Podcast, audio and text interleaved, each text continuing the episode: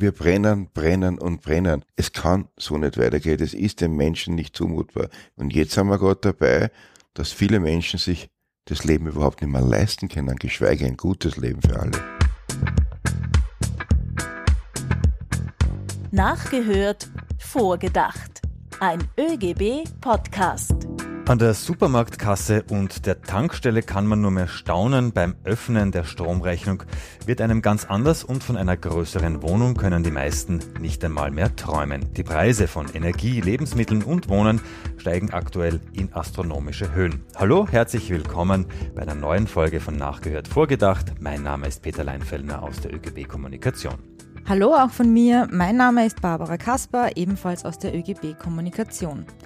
Arbeitnehmerinnen, Pensionistinnen, Arbeitslose und ihre Familien brennen aufgrund der Preissteigerungen bei jedem Einkauf mehr, während die Krisengewinner mit Profite zählen gar nicht mehr nachkommen. Anstatt bei der eigenen Gewinnmarsch zu kürzen, schieben Unternehmen und Konzerne die Kosten auf die Geldbörse alter Menschen, die auf ihre Produkte angewiesen sind. Hören wir jetzt nach, was den Menschen am meisten Sorgen macht und wo sie aktuell einsparen müssen. Stromrechnung ist auch mehr geworden. Also ich und mein Mitbewohner, wir zahlen jetzt 50 Euro mehr. Meine Miete ist schon zu Jahresbeginn erhöht worden. Ich gehe aber davon aus, dass es in absehbarer Zeit noch eine Erhöhung geben wird. Zum Beispiel den Salat, den ich immer im Hofer kaufe, ist es nicht mehr 70 Cent, es ist jetzt 1,30 Euro. Beim Autofahren überlegt man sich jetzt schon zweimal, ob man weiter wegfährt, weil das Tanken natürlich enorm explodiert ist. Wir haben jetzt nachgehört, wo die Menschen der Schuh drückt und jetzt denken wir mit unseren Gästen vor, was passieren muss, damit wir uns das Leben wieder leisten können. Zu Gast haben wir heute Miriam Bagdadi. Sie ist Expertin der Volkswirtschaftsabteilung des ÖGB. Hallo Miriam. Hallo. Und bei uns ist auch Willi Merni. Er ist leitender Sekretär des ÖGB. Hallo Willi. Hallo. Wenn ich euch jetzt so ganz persönlich einmal als Einstiegsfrage fragen darf, wo merkt ihr die Rekordinflation persönlich? Vielleicht Miriam, fangen wir bei dir an. Also ich muss sagen, ich spüre es am meisten in den Bereichen Wohnen und Energie. Also ich wohne in einer typischen Altbauwohnung in Wien äh, mit Gasetagenheizung. Da schlägt sich das schnell einmal zu Buche, die hohen Energiepreise. Wie schaut's bei dir aus, Willi? Wo sagst du, ja, das ist schon deutlich mehr als sonst? Ja, ich wohne in Niederösterreich und pendel nach Wien rein und wenn ich mir da überlege, wie oft ich da jetzt schon äh, zu Tankstellen fahre, man denkt, wow, das ist ja, das ist mein Tank, wird der immer größer, der muss ja immer größer werden. Also das ist unglaublich. Und das zweite, ich glaube, wo man es alle merken, ist, wenn du einkaufen gehst. Bei den ganz einfachen Sachen, wo du denkst, was kostet Butter, bitte? Also da merkst du es halt wirklich stark. Die Teuerung hat sich verschärft, das äh, glaube ich merken wir jetzt wirklich aktuell alle. Im Mai ist sie auf ganze acht Prozent geklettert, die Inflationsrate. Willi, jetzt hat es vor kurzem eine Aussage von Vizekanzler Kogler gegeben, der trotz äh, Rekordinflation und den laufenden steigenden Energiekosten von einer künstlichen Hysterie über die permanente Teuerung spricht. Was löst das bei dir aus? Was denkst du dir, wenn du sowas hörst? Zur Ehrenrettung muss man sagen, er hat sich inzwischen entschuldigt für die, für die Aussage, hat er gesagt, dass das ein Fehler war. Aber was ich mir natürlich denke, ist, diese Menschen, die sowas sagen, die von einer künstlichen Hysterie sprechen, gängen die nicht einkaufen, gängen die nicht vor, reden die nicht mit Leid, diskutieren die nicht mit Menschen und egal wo die hingehe, vom Heiligen in Hagenbrunn bis ins Weststadion, überall reden die Leute immer nur von dem, wie das Leben teurer wird. Also wenn ein Politiker das überhaupt nicht mehr mitkriegt, dann frage ich mich, wo lebt er eigentlich in welcher Bubble? Jetzt ist es ja auch so, Willi, dass plötzlich sind Menschen von Armut gefährdet, von denen hätte man das irgendwie gar nicht erwartet, weil es ihnen grundsätzlich ganz gut geht. Eine Frau hat uns auch berichtet, ihr bricht quasi das gute Leben Stück für Stück weg, ohne dass sie eigentlich weniger leistet. Was bedeutet das jetzt für die Menschen oder auch für die Gesellschaft insgesamt, wenn eine Inflation, eine Preissteigerung solche Auswirkungen hat? Ich finde, Barbara, die Frage ist deswegen so wichtig, weil wir oft in der Debatte darüber reden, dass ganz, ganz arme Menschen jetzt noch viel ärmer werden. Das ist ein Thema und über das werden wir sicher gleich reden. Aber was wichtig an deiner Frage ist, dass sie auch zeigt, dass es Menschen, und egal ob man jetzt Mittelschicht oder Mittelklasse, wie immer man da äh, das bezeichnen möchte, alles nicht wirklich passen. Aber Menschen, die an sich ein gutes Leben gehabt haben, jetzt Angst haben vor der Gasrechnung. Jetzt sagen, das muss ich mir jetzt alles überlegen. Und jetzt beginnt da so eine gefühlte, ich muss mir das alles überlegen, ob ich mir das leisten kann und mein Leben geht sich einfach nicht mehr aus. Und das macht was mit einer Gesellschaft. Du hast ja schon angesprochen, es gibt natürlich auch diejenigen, denen ist es ähm, davor auch schon nicht so gut gegangen. Die haben vor der Pandemie schon finanzielle Probleme gehabt. Durch die Pandemie ist es schlimmer geworden. Und jetzt kommt noch einmal die Teuerung dazu. Unterstützung hat seitens der Bundesregierung jetzt eher nicht so viel gegeben, würde ich sagen. Dabei waren doch die Auswirkungen seit Monaten absehbar, oder nicht, Miriam? Also man hat mit der Lockerung des Lockdowns letztes Jahr schon gemerkt, dass die Inflation immer weiter ansteigt. Damals war das noch der steigenden Nachfrage geschuldet und der Unterbrechung bei den Lieferketten, weil es sind ja nicht alle Länder gleichzeitig mit den Corona-Lockerungen nachgezogen. Das hat dann natürlich Auswirkungen gehabt auf die Rohstoffpreise und generell auf die Produktpreise. Das heißt, wir hatten schon im August und im September Inflationsraten von über drei Prozent. Ziel der Europäischen Zentralbank sind zwei Prozent, also das ist schon deutlich drüber. Und da hat man dann gewusst, im Winter wird das immer weitergehen. Das ist auch passiert. Also auf vier bis fünf Prozent ist sie dann angestiegen. Da haben auch die Wirtschaftsforschungsinstitute schon prognostiziert, dass im nächsten Jahr, also 2022, die Inflation auf über drei Prozent ansteigen wird. Nur jetzt hat sich das dann nochmal verdoppelt durch den äh, Angriffskrieg auf die Ukraine. Jetzt sind wir bei einer äh, Prognose von 6,5 Prozent für das Jahr 2022. Und da sind wir jetzt noch nicht am Ende der Preissteigerungen angelangt, sondern das ist der aktuelle Stand. Also da wird schon noch einiges kommen. Das heißt, da hätten die Alarmglocken auch schon viel früher schrillen müssen und sich die Experten hinsetzen müssen und sagen müssen, okay, wir schauen jetzt, wie wir hier gegensteuern können.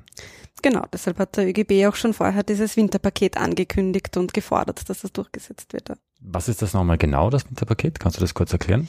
Ähm, also da geht es darum, äh, die, die Kosten für Energie zu senken und äh, vor allem, wenn die Rechnungen so hoch äh, sind, dass die Energie nicht abgeschaltet wird für die Haushalte. Du hast früher auch äh, gesagt, du merkst es zum Beispiel auch an den Strompreisen und auch an den, an den Gaspreisen, also Energie generell. Wir haben gerade gesagt, im Winter wird natürlich viel geheizt, das ist jetzt sehr teuer, die Nachzahlungen stehen für viele noch an. Das gleiche gilt auch für die Strompreise. So, jetzt stellt sich die Regierung hin und sagt, es gibt 150 Euro für jeden, damit man diese Preise stemmen kann. Reicht das? Also mittlerweile, glaube ich, kann man äh, hundertprozentig sicher sagen, dass das nur ein Tropfen am heißen Stein ist. Also 150 Euro werden bei weitem nicht die Mehrkosten ausgleichen. Willi, es hat einmal geheißen, ich werde es nie vergessen, das war auch der Titel unserer ersten Podcast-Folge, koste es, was es wolle. Das Motto gilt jetzt offenbar nicht mehr. Nein, es gilt überhaupt nicht mehr. Und wir haben jetzt eine Situation, dass äh, die Miriam hat das ja wirklich super jetzt beschrieben, wie die Situation ist. Und dann haben wir Leute, die sagen, wir können uns unser Leben nicht mehr leisten. Und dazu haben wir eine Bundesregierung, die immer sagt, was nicht geht. Ob das das Winterpaket war, ob das die Vorschläge der Arbeiterkammer war, ob das die Vorschläge des ÖGB waren. Da ist das EU-Recht. Das ist nicht, das ist der Gießkannenmodell und, und, und. Und die Mehrwertsteuer auf die Lebensmittel kann man nicht senken, weil auch ein Millionär, der sich Leberkässemmel kauft, dann auch weniger. Das ist mir alles wurscht. Ich verstehe nicht, dass eine Regierung immer nur sagen kann, was nicht geht. Eigentlich so hätte ich das verstanden, haben wir eine Regierung gewählt und egal welche Partei, die sagt, was geht und das dann umsetzt. Aber so weit kommen wir ja gar nicht. Wir hören immer noch, was alles nicht geht und dass das alles sehr schwierig ist. Und das ist ein bisschen wenig für eine Bundesregierung. Also wir haben gehört, was nicht geht. Aber Miriam, was hätte denn die Regierung machen können oder sollen? Ja, wir haben zahlreiche Vorschläge auf den Tisch gelegt. Da wären Preisregulierungen zum Beispiel dabei gewesen, wie das auch in vielen Ländern umgesetzt wird. Also man schaut uns ja manchmal so an, wenn wir von Preisregulierungen reden, als wäre das eine unmögliche Maßnahme. In vielen anderen Ländern hat das gut funktioniert und die Inflation auch gedrückt. Also zum Beispiel in Frankreich haben wir eine vier Prozent niedrigere Inflation, weil die einen Preisdeckel schon letztes Jahr äh, eingeführt haben. Und auch in Portugal sind sie danach gezogen. Dann könnte man durch Steuersenkungen auch die Preise senken, gerade bei den Lebensmitteln und bei den Treibstoffpreisen könnte man das machen. Man könnte die Krisengewinner besteuern. Also da gibt es ja wirklich äh, Energiekonzerne, die da extrem profitieren von dieser Krise. Und wenn man die, diese Übergewinne abschöpfen würde, dann könnte man das auch nutzen, um das an die Bevölkerung umzuverteilen und die, die es tatsächlich brauchen, äh, entlasten. Das heißt, der Staat hat auch ganz andere Hebel, die er ansetzen kann, um eben einer Krise entgegenzuwirken. Ganz genau, ja. Wir waren jetzt schon bei den Preisen. Ich habe mir da ein bisschen was rausgesucht. 25,6 Prozent war die Butter im April 22 teurer als noch im Jahr davor. Bei Gas sind es fast 70 Prozent, Diesel fast 57 Prozent und Benzin um 40 Prozent im April als noch im April 21. So, das Ende der Fahnenstange ist offenbar noch nicht erreicht. Die Experten gehen von weiteren Steigerungen aus.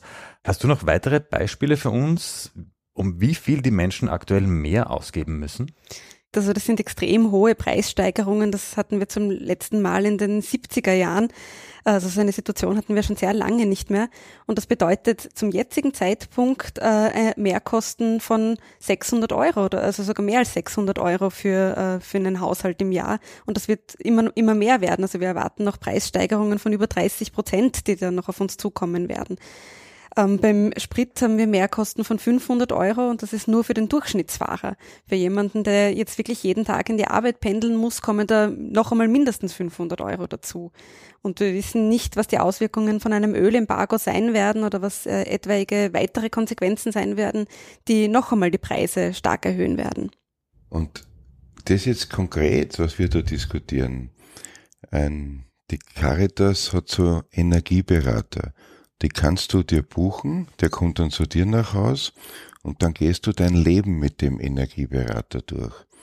Und da hat mir ein Energieberater erzählt, dass er eine Familie beraten hat und hat er dann gesagt, Stoßlüften, nicht langlüften, da kannst du ein paar Euro da sparen. Mikrowellenherd nicht so oft benutzen, da kannst du ein paar Euro sparen. Um zwei Grad aber die Heizung, da kannst du ein paar Euro sparen. Und am Ende dieser Beratung ist rausgekommen, dass sich diese Familie mit ihren zwei Kindern im Jahr, wenn sie es Kötter hat, nicht so oft die Mikrowelle benutzt, 41 Euro sparen kann. Und dann sagt der Energieberater und dann sagt die Frau zu mir, das reicht. 41 Euro reicht mir weil es geht darum, dass wir unserer Tochter eine Sommerjacken kaufen können.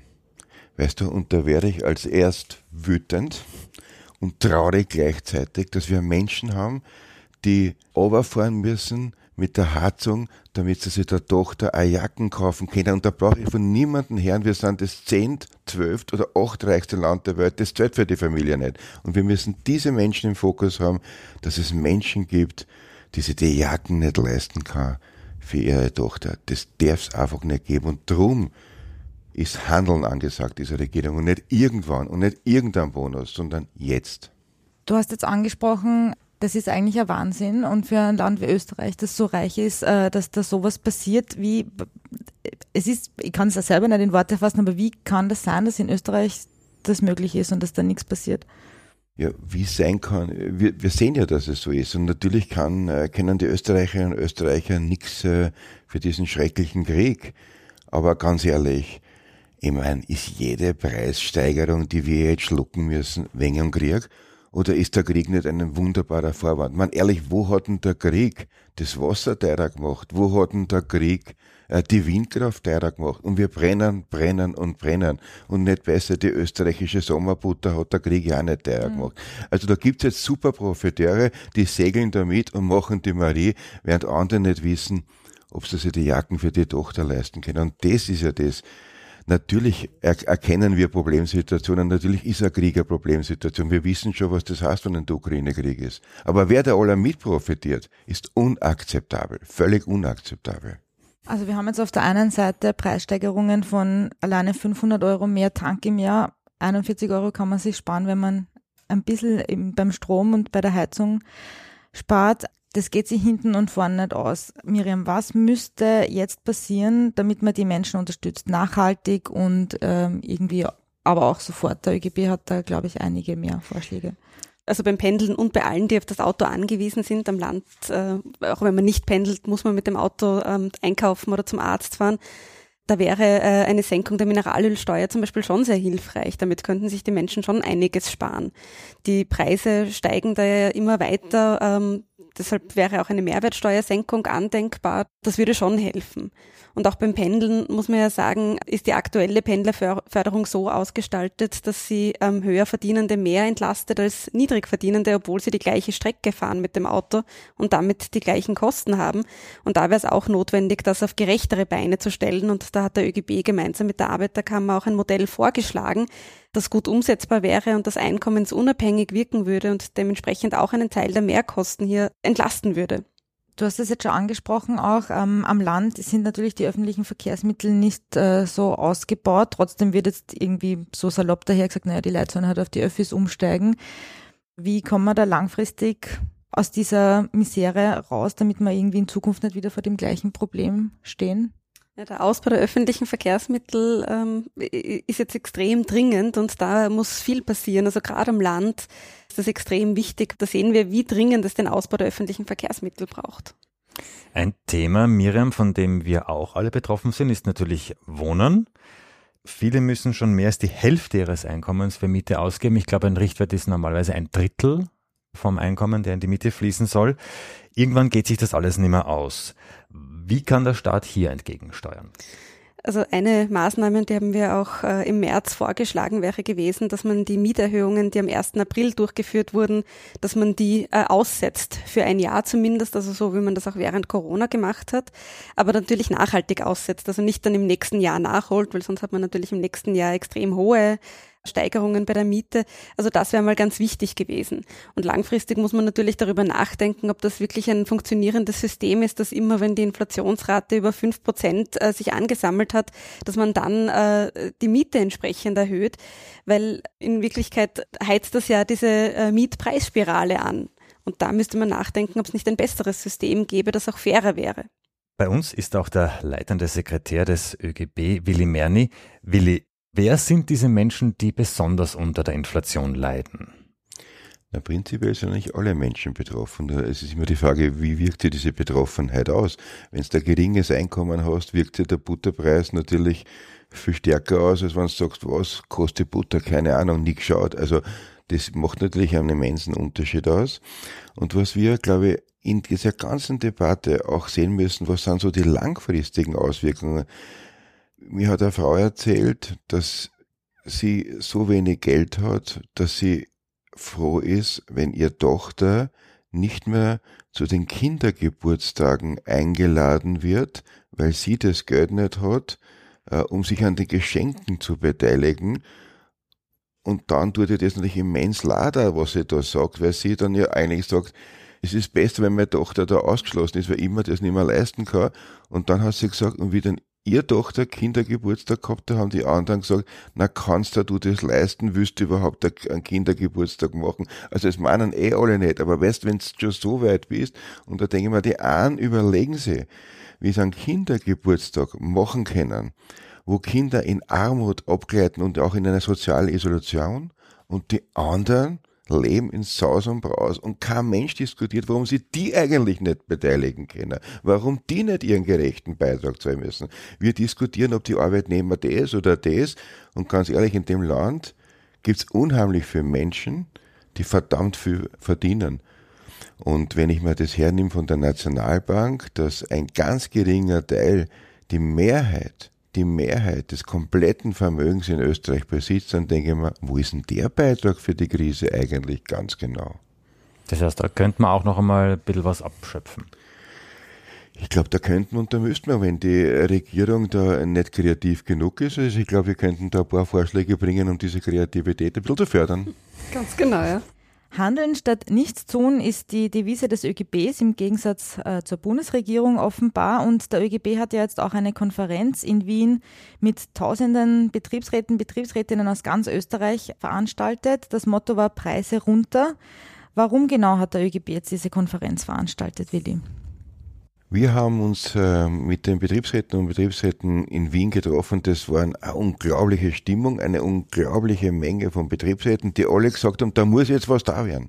Wir haben den Druck von den Beschäftigten, das ist das Thema. Wir haben so das Gefühl, die Politik schaut zu, reagiert nicht.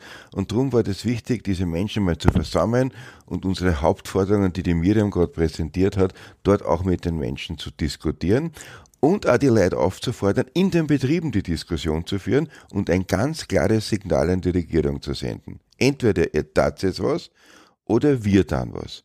Weil so kann es ja nicht weitergehen. Jeden Tag, wie hören wir, Ankündigungspolitik. Und darum haben wir gesagt, holen wir die Leute in Wien zusammen, diskutieren wir mit den Menschen und signalisieren der Regierung, das war jetzt eine Konferenz, aber die gewerkschaftliche Bandbreite von Maßnahmen ist breiter als eine Konferenz. Das wäre jetzt meine nächste Frage gewesen, weil das ist ja jetzt nicht im stillen Kämmerlein äh, abgegangen, äh, diese Konferenz, sondern die Regierung weiß, was wir gerne hätten. Genau. Schauen wir, was passiert. Wenn nichts passiert, was machen wir dann? Wir haben ja eine breite Bandbreite von Möglichkeiten. Wir beginnen mit der Konferenz, wir machen die Diskussionen in den Betrieben, wir werden auch die Landeshauptleute fragen, was eigentlich ihr Beitrag ist, wo die eigentlich sind. Ja, und dann äh, werden wir einfach uns äh, auf, wie es halt Gewerkschaften in ganz Europa und eigentlich weltweit machen, uns auf der Straße treffen und den Druck erhöhen. Es kann so nicht weitergehen. Es ist den Menschen nicht zumutbar. Wir sind angetreten mit einem guten Leben für alle. Und jetzt haben wir gerade dabei, dass viele Menschen sich das Leben überhaupt nicht mehr leisten können, geschweige ein gutes Leben für alle. Apropos gutes Leben. Äh, Will, ich habe auf Twitter einen sehr interessanten Tweet gelesen, und zwar äh, von einem Kollegen von der AK. Da geht es darum, die Regierung hat jetzt in dieser Krise, im besten Fall bekommt man 500 Euro Unterstützung. Bei den aktuellen Lohnabschlüssen, bei den Kollektivverträgen in Elektro, Papier, Chemie bedeutet der Lohnabschluss mindestens 1680 Euro dauerhaft pro Jahr. Das heißt, das zeigt natürlich auch, wie wichtig starke Gewerkschaften sind und gute Abschlüsse. Absolut. Und das ist ja auch der Weg, den wir gehen. Aber natürlich ist es auch enden wollend. Wir können ja nicht Politik äh, akzeptieren, dass eine Regierung sagt, wir machen nichts, macht ihr das bei den äh, Lohnabschlüssen. Ich meine, für das brauche ich keine Regierung wählen. Und die Unternehmer gehen natürlich her und sagen, ah, ich ja, habt schon recht, aber das ist eine importierte Inflation. Für die kennen wir ja nichts. Die ist importiert. Mir persönlich wurscht, weil wenn ich zum Biller gehe und die Butter kaufe, äh, die, die Lebensmittel kaufe, kann ich dann bei der Kasse auch nicht sagen, äh, Entschuldigung, das ist ein importierter Preis, da zahle ich ein Drittel weniger. Ich kann ja auch zu meinem Tankwart nicht sagen, hey, hey, nicht besser, aber das ist importiert. Das heißt, was ist denn das für ein Argument? Wir werden von der Regierung verlangen, dass es hier eine Unterstützung für die Arbeitnehmerinnen und Arbeitnehmer gibt. Und bei den Lohnverhandlungen äh, werden wir ordentlich äh, Power zeigen, weil wir natürlich unseren Teil haben wollen. Ja, wir kommen jetzt schon fast zum Ende unserer Folge. Zusammengefasst jetzt noch einmal kurz von euch beiden.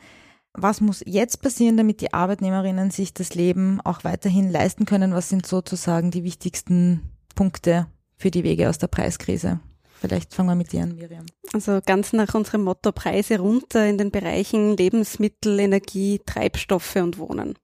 Das ist einmal ganz wichtig. Dafür haben wir unterschiedliche Maßnahmen ähm, vorgestellt, wie zum Beispiel die Streichung der Mehrwertsteuer bei Lebensmitteln, die Senkung der Mineralölsteuer bei den Treibstoffen, Preisregulierungen im Energiebereich, die Abschöpfung von Übergewinnen, von den Gewinnern der Krise und die Anhebung und Valorisierung der Sozialleistungen in Verbindung mit der verpflichtenden Abgeltung der kalten Progression. Das wären alles Maßnahmen, die jetzt helfen können. Was nicht passieren darf, ist, dass der Sozialstaat ausgehöhlt wird äh, mit Maßnahmen wie zum Beispiel Senkungen der Arbeitgeberbeiträge. Was jetzt natürlich nicht passieren darf, ist, dass man sagt, äh, das ist alles so teuer und wir müssen uns überlegen, ob wir nicht in militärische Landesverteidigung und in sonst irgendwas investieren müssen, wegen dem Krieg in der Ukraine. Und da werden wir verdammt gut aufpassen drauf, dass es um unseren Sozialstaat geht. Und es darf nicht sein, dass man nach der Pandemie gleich wieder vergisst, warum wir in der Pandemie so gut mit dem Sozialstaat gefahren sind. Das lassen wir als Schlusswort gerne so stehen. Ich gehe aber davon aus, dass das nicht unsere letzte Podcast-Folge zum Thema Teuerung und Inflation und wie man die Menschen unterstützen kann gewesen ist. Ich sage jetzt einmal ganz herzlichen Dank für eure spannenden Inputs. Bevor wir euch gehen lassen, spielen wir jetzt noch das ÖGB Quiz mit euch. Und zwar, wir haben wieder eine Frage vorbereitet. Unsere Kollegin die Malise aus dem ÖGB Archiv hat wieder ganz tief gekramt und ist mit folgender Frage zurückgekommen. Der Chirurg Theodor Billroth hat im Jahr 1882 die erste Krankenschwesternschule in Wien gegründet. Er hat erkannt, dass nur ausgebildete Krankenschwestern im Krankenhausbetrieb wirklich gute Leistungen vollbringen können. Es gab eine dreijährige Ausbildung und wenn man dann fünf Jahre eine Dienstzeit hatte, hatte man Recht auf eine Anstellung auf Lebenszeit. Also das war ein sehr begehrtes Modell, das hat ziemlich gut geklungen. Es hat allerdings ein Verbot gegeben. Was glaubt ihr, was diese Frauen nicht durften? Miriam. Kinder kriegen. Kinder kriegen. Mhm. Willi, was glaubst du? Alkohol trinken. Da ist die Miriam tatsächlich näher, viel näher. Es wurde ihnen verboten zu heiraten, weil man hat nämlich befürchtet, dass wenn Krankenschwestern heiraten, dann bekommen sie Kinder und dann würden sie aus dem Beruf ausscheiden. Also Krankenschwester ja, aber keine Hochzeit. So, damit sind wir jetzt wirklich am Ende. Ich sage ganz herzlichen Dank an dich, Miriam Bagdadi. Gerne, danke schön. Und danke, dass du auch dabei warst, Willi Merni. Sehr gerne, danke. Ja, das war Folge 51 des ÖGB Podcasts Nachgehört vorgedacht. Wo auch immer ihr uns hört, wir würden uns freuen, wenn ihr uns auf den Podcast-Apps gut bewertet. Und wir würden uns auch ganz besonders freuen, wenn ihr uns bzw. unseren Podcast einem Freund oder einer Freundin weiterempfiehlt. Wir wollen auch wissen, was euch beschäftigt bzw. welche Themen wir in Zukunft aufgreifen sollen. Ideen und Vorschläge bitte per Mail an podcast.oegb.at. Und wenn auch du Gewerkschaftsmitglied werden willst, es gibt alle Infos auf oegb.at und in den Shownotes. Bis zum nächsten Mal, wenn wieder nachgehört und mit Expertinnen vorgedacht wird.